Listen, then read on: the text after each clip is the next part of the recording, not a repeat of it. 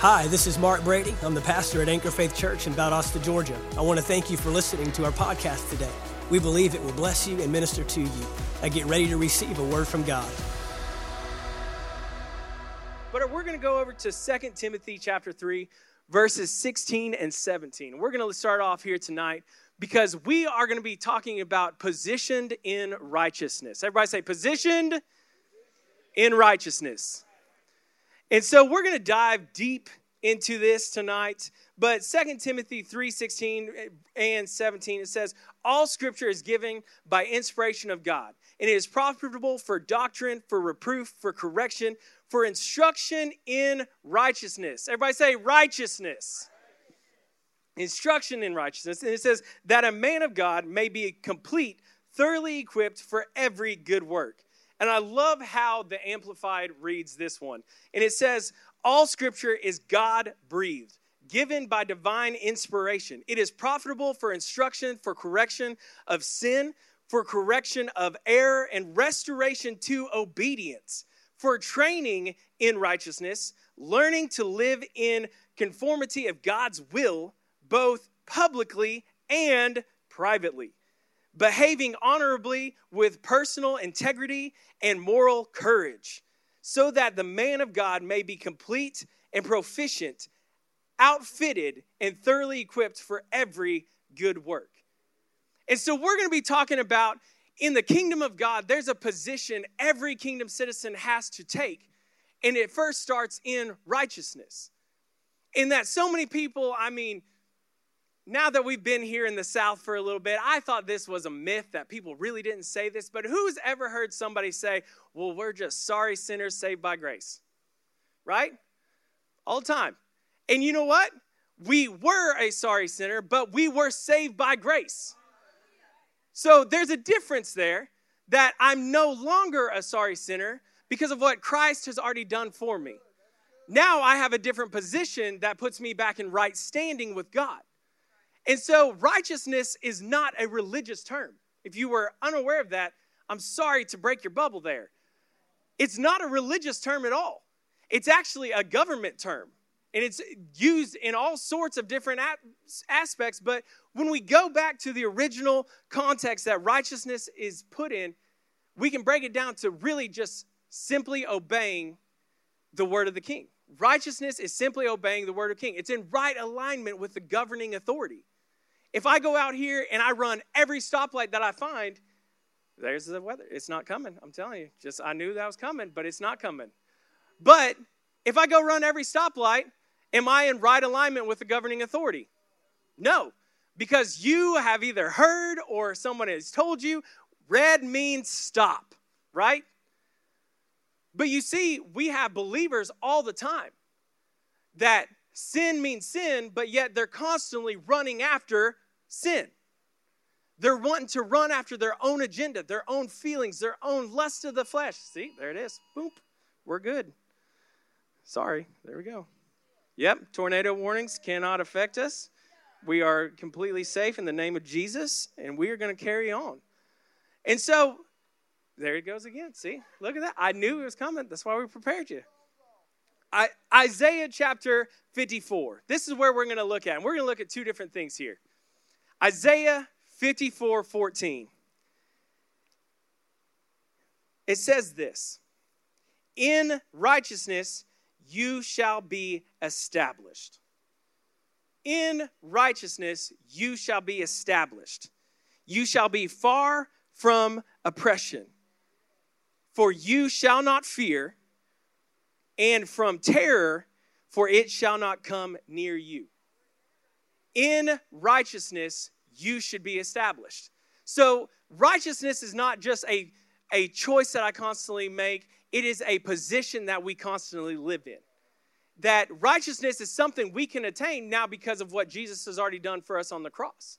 We're about to be celebrating Easter, and honestly, we call it the Super Bowl of church. I mean, everybody who doesn't go to church, they show up on Easter and Christmas. That's what they come to do because they recognize that Jesus paid a price on the cross for them.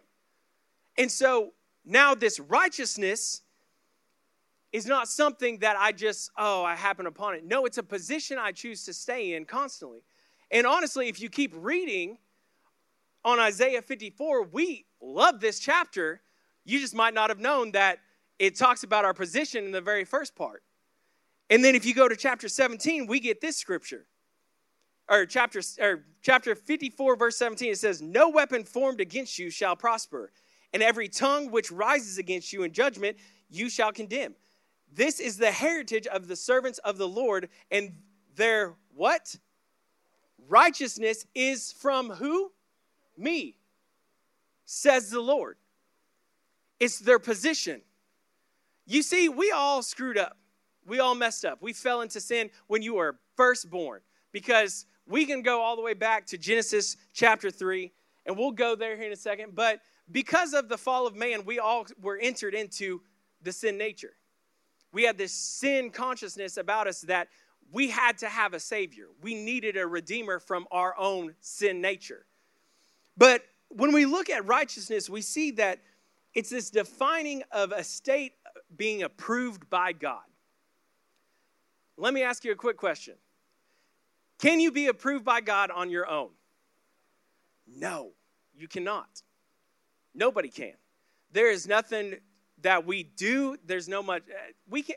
I know people that they feel like they are closest to God.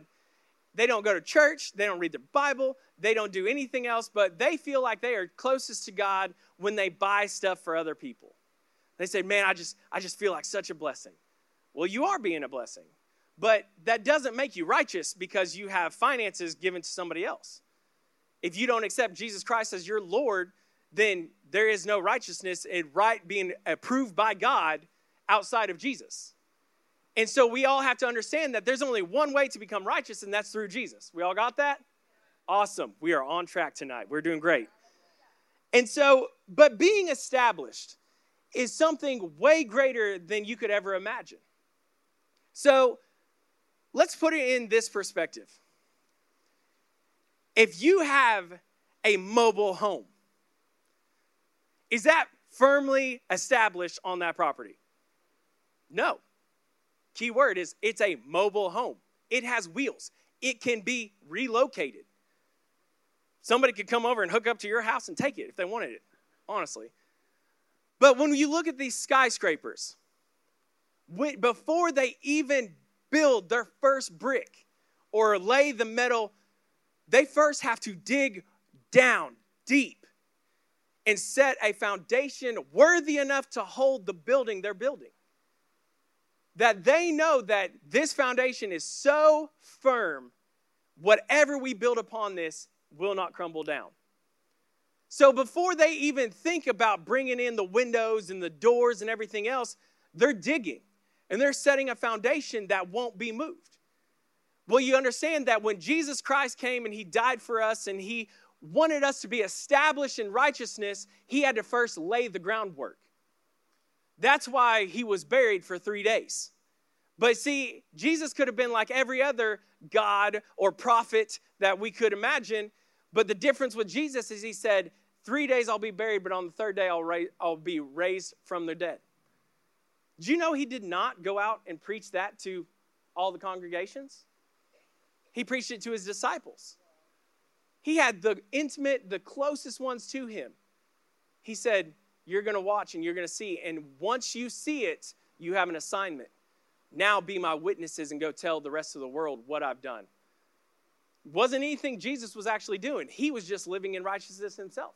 He was simply obeying God's voice. And so we see that being established is something that it's being rooted and grounded in the foundations of God, being rooted and grounded in the kingdom of God, that we're not moved by what we see. We're not moved by the circumstances around us. When we got rain beating on our door, man, let me give you a testimony of myself. I grew up in the Bible Belt of Oklahoma. If you know this sound, woo, you might have lived in the Midwest for a little bit because that's a tornado siren sound. It is ingrained into my memory because I remember as a small boy, anytime I heard that sound, into the world's coming, we're all about to go meet Jesus. It didn't matter how many times my parents told us we have authority over the weather, we can pray, we can have faith in what God's doing. We all going to meet Jesus. Lord, please forgive me for all my sins. I'm sorry if I disobey my parents. Please, just when I die, I want to see you. All the time. Terrified. But then I got the revelation of what my position is in Christ. I realized that, man, there's a new song out. I don't even know the name of it, but it talks about the God, oh man, I'm going to butcher this all up. It still talks about how the winds and waves still recognize his name. They're still his God.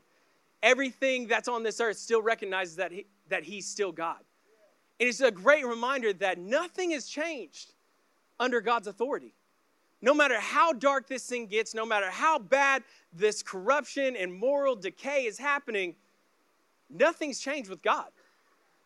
And as long as we stay in a position of righteousness, you're going to realize that there is benefits and there's blessings that come to those who are established in God. And so when we go back and we look at Genesis chapter 3, this is the fall of man. I mean, Genesis chapter 1, God creates heavens and the earth creates everything that man needs. Genesis 2, he forms man from the dust of the earth, breathes life into him, gives him dominion over all the fish of the sea, birds of the air, creatures, all the creeping things that creep on the earth. God has given it to man. It is now man's control over the earth. One chapter later, serpent shows up, Genesis chapter 3, verse number 1. More cunning than any other beast of the field. So then we get in and we find out Eve disobeys God's word. And I pulled up these verses because I want us to see something really quick. So after Eve eats the fruit and she gives it to Adam and he eats, we see in verse number seven, it says, Then the eyes of both of them were opened, and they knew they were naked. They sewed fig leaves together and made themselves covering. And they heard the sound of the Lord walking in the garden in the cool of the day. Adam and his wife hid themselves from the presence of the Lord among the trees of the garden. Then the Lord God called out to Adam and he said, Where are you? So he said, I heard your voice in the garden, and I was afraid because I was naked and I hid myself. And he said, Who told you you were naked? And have you eaten from the tree which I commanded you not to eat? And so we realize that Adam and his disobedience caused this separation from God's dominion. And we see two things that show up fear and shame. He no longer was able to stand before the presence of God because sin was in his life. And so we have so many people around us operating in a position of sin and shame. I'm not worthy to go before God. He knows what I've done. He knows what I've been through. He knows the thoughts that I have in my head. I'm not worthy to go to church. If they knew, I mean, my favorite thing people say all the time, man, if I showed up in that place, the walls would fall down. Man, you know what? If you show up in that place and the walls fall down, they should have fallen down a long time ago. Because that's not what church is about. That's not what the kingdom of God is about. The kingdom of God is about bringing in the lost, the hurting, the dying, and the broken, and saying you have purpose and destiny and something way greater than your past. You have a purpose to fulfill for the kingdom of God. Now start walking that way. And it changes the, the whole mentality of what we're dealing with because when Adam and Eve sinned and they disobeyed God's voice and they became unrighteous, it caused them to, number one, have a sin consciousness about themselves. I've messed up. I've done wrong. God knows that I have sinned. God goes to them and asks them, Who told you you were naked? Who told you that this is the way? And he starts this whole process. But we also see that with Adam and Eve, because of their sin consciousness, they had a lack of strength. They now had to toil and work for something that was supposed to work for them. They had this awareness of their inabilities. When the serpent said, Man, you will be just like God, they were so much like God that he knew, I've got to get you out of that realm. I've got to get you away from the source that you're at because if I can get you away, I can take over control again. And so he showed them their inabilities. We were afraid, we hid ourselves. And then they also had a lack of authority now. Because of their sin, they all had all these things that they're dealing with now. And because of that sin, they had to be removed. But here's what I love about what God has done for us in the very beginning. And I'm going to show you a secret. Hold on. Nobody tell Pastor Mark. I'm going to borrow one of these carpet squares. Shh, I put them there. It's okay. So, I know some people aren't going to be able to see too well, but there's a carpet square in the middle of the floor. So, in the kingdom of God, in the original intent, in order to stay righteous, they had to avoid one tree. He said, That sounds like hail, but it's okay. We are all good. Just no hail damage on our vehicles. Thank you, Lord. Amen. But he said, There's one tree of the garden you got to watch out for the tree of knowledge of good and evil. The day you eat of it, you'll surely die. So then he goes on, and Adam and Eve have full control over the whole realm. As long as they don't eat that one tree, they're good. Actually, you know what? I'll go up there. There's a square up there missing. So we have believers in life thinking, man, it's hard to live righteous for God. It's so hard to do the right thing. And their mindset's been twisted, it's been shifted in the wrong direction. That actually, in order to have life and have life to the fullest, it's easy. It's just obeying what God tells us to do. But the moment that we sin, we now become in a box. We've now been cut off from our access. So many times they look at the kingdom of God of, well, if I make right choices, this is where I stay. No, no, no. It's a full access. You have control over everything around us. You have access to the heavenly realm. But the moment we disobey God, we've now been locked up. I no longer can move to my right or to my left because I'm in unrighteousness. So, with these people that say, well, it just feels like it's too hard to live for God. No, you've just been blinded. That it's actually real easy to obey what God's told us to do and follow His will. But when you're in the bondage of sin, you can't move. You're stuck in one place. But the moment we cry out and we say, Jesus, I you are my Lord. I will submit myself to you. I believe that you died on the cross. We're no longer bound to our one position of sin anymore. Now we have free access and we can walk freely around it. You did you know you can be surrounded with ungodly people and remain in righteousness?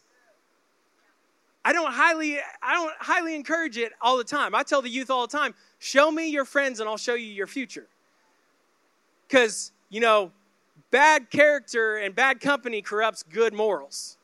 So, we want to watch who we're around, but we also have this mandate to go out into the lost and go out and be with those who are broken and to show them the love of Christ. And so when we understand that this really, this freedom is way greater than just a small box, it was one tree in the garden. He didn't say, hey, out of all these trees, there's only one you can eat and good luck finding it. No, he said, there's only one tree and I've placed it in the very middle of the garden don't eat that tree. And that was it. That was final. So then we go on and we see over here, I love what E.W. Kenyon said. He said, The sense of unworthiness destroys faith. It robs us of our peace of mind and makes in, in, uh, ineffectual the moment of earnest and zeal prayer lives. It makes it in, ineffective. He said, It robs us of our fellowship and communion with the Father. And we have to understand that when we step out of righteousness and we start doing our own thing, it will rob you of the blessings of your life. When we stand on the sin and we stay connected to the sin, we can't reach back when we need the help. Only with Jesus can we say, Lord, please forgive me, restore what I've lost. And so we understand that religion was man it was his way of covering up his sin. That's why Adam and Eve, when they first realized they were naked, what did they do? Did they run to the Father and say, Father, I've sinned, I'm so sorry? No, they immediately went to work saying, What must I do so that way I'm covered? But I love what happened in the end of Genesis chapter 3 because it says that God didn't just leave them in their mess and send them out with their fig loin coverings. It said he actually sacrificed some animals and put some leather and some some actual skin around them.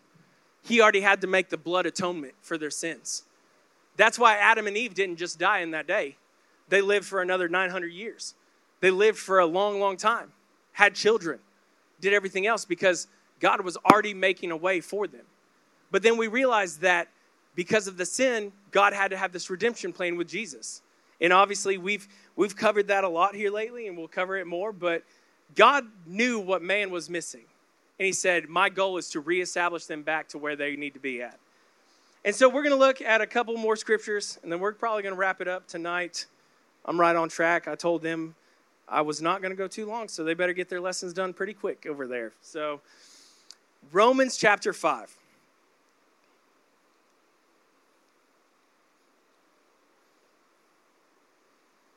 Religion shows us that, you know, we do the work and we want God to accept it. I'm a good person, I make good choices, so God loves me. But kingdom and a real faith mindset knows that God did the work. I've accepted his work for me, and that he gets all the credit in the end. That it's nothing I could do on my own initiative. We once were sinners, but we were saved by grace. And so I'm no longer a sorry sinner over here, just still messing up. Grace is literally the empowerment to overcome.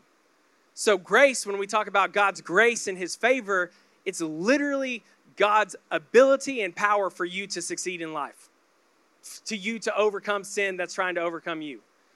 But Romans chapter 5, starting in verse number 12, reads this Therefore, just as one man's sin entered the world, death through sin, and thus death spread to all men because all sinned. For until the law, sin was in the world. But sin is not imputed when there is no law. Nevertheless, death reigned from Adam to Moses, even over those who had not sinned according to the likeness and transgressions of Adam, who is a type of him was to come. But the free gift, everybody say free gift, is not like the offense. For if by one man's offense many died, much more the grace of God and the gift by the grace of the one man, Jesus Christ, abounded to many. And the gift is not like that which came through the one who sinned, for the judgment which came from the one offense resulted in condemnation. But the free gift, which came from many offenses, resulting in justification. Verse number 17. This is it. Pay attention right here. For if by one man's offense death reigned through the one, much more those who receive abundance of grace in the gift of righteousness will reign in life through the one, Jesus Christ. Verse 18 says, Therefore, as though one man's offense judgment came to all men, resulting in condemnation, even so, through one man's righteous act, the free gift came to all men, resulting in justification of life. For as by the one man's disobedience many were made sinners, so also by the one man's obedience many will be made righteous. Therefore, moreover, the law entered into offense might abound. But where sin abounded, grace abounded much more. So that as sin reigned in death, even so grace might reign through righteousness to eternal life through Jesus our Lord. And so we see that because of one man's offense, death reigned for all humanity until Jesus showed up. And then because of Jesus and the one man of obedience, righteousness now has been given access to those who believe. And so now we have to stop comparing ourselves to the old man and saying, well, I'm still dealing with this sin. Why are we comparing ourselves to Adam when Jesus has already showed up? Stop comparing yourself to the old man and stop start comparing yourself to Jesus, the new man. I don't care what you've been through. I don't care what's happened. We have to understand that we are made righteous in Jesus. Not by our own works, but by his free gift. And so our pursuit of righteousness places us in this right positioning to receive all the rights and authority of the kingdom of God. All blessing, all resources, all privileges, all come to us because of our choice of righteousness. Now, you might be like, well, how do we remain in righteousness? Obey God's voice. It doesn't have to be a booming voice like we're hearing with thunder and lightning. It can be as simple as get your heart right. Stop watching that show. Stop talking that way. Stop hanging around those people. It's simple things that we take for granted. I love the song we just sang talking about let us become more aware of your presence. Let us become more aware of who you are because you have to understand he's all around us all the time. But are we slowing down enough to stop and say, you know what? I'll, I'll take advantage of this time. I read a thing the other day and I even posted it because it was so good. And I'm guilty of it. I've said this before. But he said, I have a problem with ministers telling them, if you're so busy, at least pray for five minutes. Just spend some time with God. I've said that before, and I apologize for saying that. Because we should never take God and fit him into our busy schedule. We should never be so busy that we have to try to make room for what God wants to do in our life and try to squeeze him in into our little two or three minute devotional. We should be planning around the kingdom of God. Matthew 6 33. Seek ye first the kingdom of God and his righteousness, his way of doing things, his way, his will, his operating system. And then all these other things that the Gentiles seek after, they'll be added to you.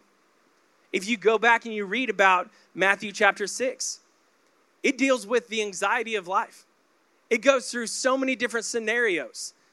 Do not worry about tomorrow, for tomorrow will care for itself. Don't look at the birds of the, of the sky. Look at the lilies of the field. It goes through and it shows us all these things, but then we miss out on the very example he gives us to live a carefree life. It does not say, you know what? Good luck, have fun, figure it out on your own. He says, Seek ye first the kingdom of God and his righteousness. We good, Chase? Okay, we're good. But then in Romans chapter 14, this is where I'm closing. We'll pray, and then we all get to just hang out for a minute, if, not unless you want to run through the weather. Romans, cha- actually, can I get the worship team back up? I feel like we need to sing Rest on Us again. I think that needs to happen. Can we make that happen? Because we're going to praise in the storm, amen? So, Romans chapter 14, verse 17. For the kingdom of God is not eating or drinking, but it is righteousness, peace, and joy in the Holy Spirit. So, everybody stand on up with me. Father God, we thank you, Lord, for tonight. We thank you, Lord, for this opportunity that, Lord, we are here to be in position and righteousness. That it's not about my own agenda, it's not about my own thinking. But, Father, right now, everyone under the sound of my voice, we just thank you that you have given us the ultimate sacrifice, that you have forgiven us of our sins, and that, Father, that you do not take account for those things that we once did. So, right now, I thank you that our minds are clear, that condemnation does not rule over a believer's life, that the things that were of the past are of the past, that Jesus has already redeemed us from the curse of the law, and that now we are righteous in your sight. That, Father, when you look at us, you don't just see our faults and our failures anymore, but Father, you look at us and you see your son Jesus because of the price that he paid for me. So, right now, I thank you that in this place. There is no condemnation, there is no shame, there is no guilt, there is no unworthiness. Because, Father, you made us a way back to your throne room. You said, Jesus, here's your assignment. Because of one man's sin, death has reigned. But because of your obedience, we will set free the nations. So, right now, under my voice, if you have been dealing with just feelings of condemnation, of unworthiness. Like, I can't go before God because of what I'm doing. I'm, I can't go before the Father. I can't even hardly go to church. I don't have to pray for you. I don't have to lay hands on you. I don't have to do that because God has made a way for you to go to Him by yourself. And His name is Jesus. And He said He is the, the avenue which we seek after. So, right now, I just encourage you ask the Lord to forgive you.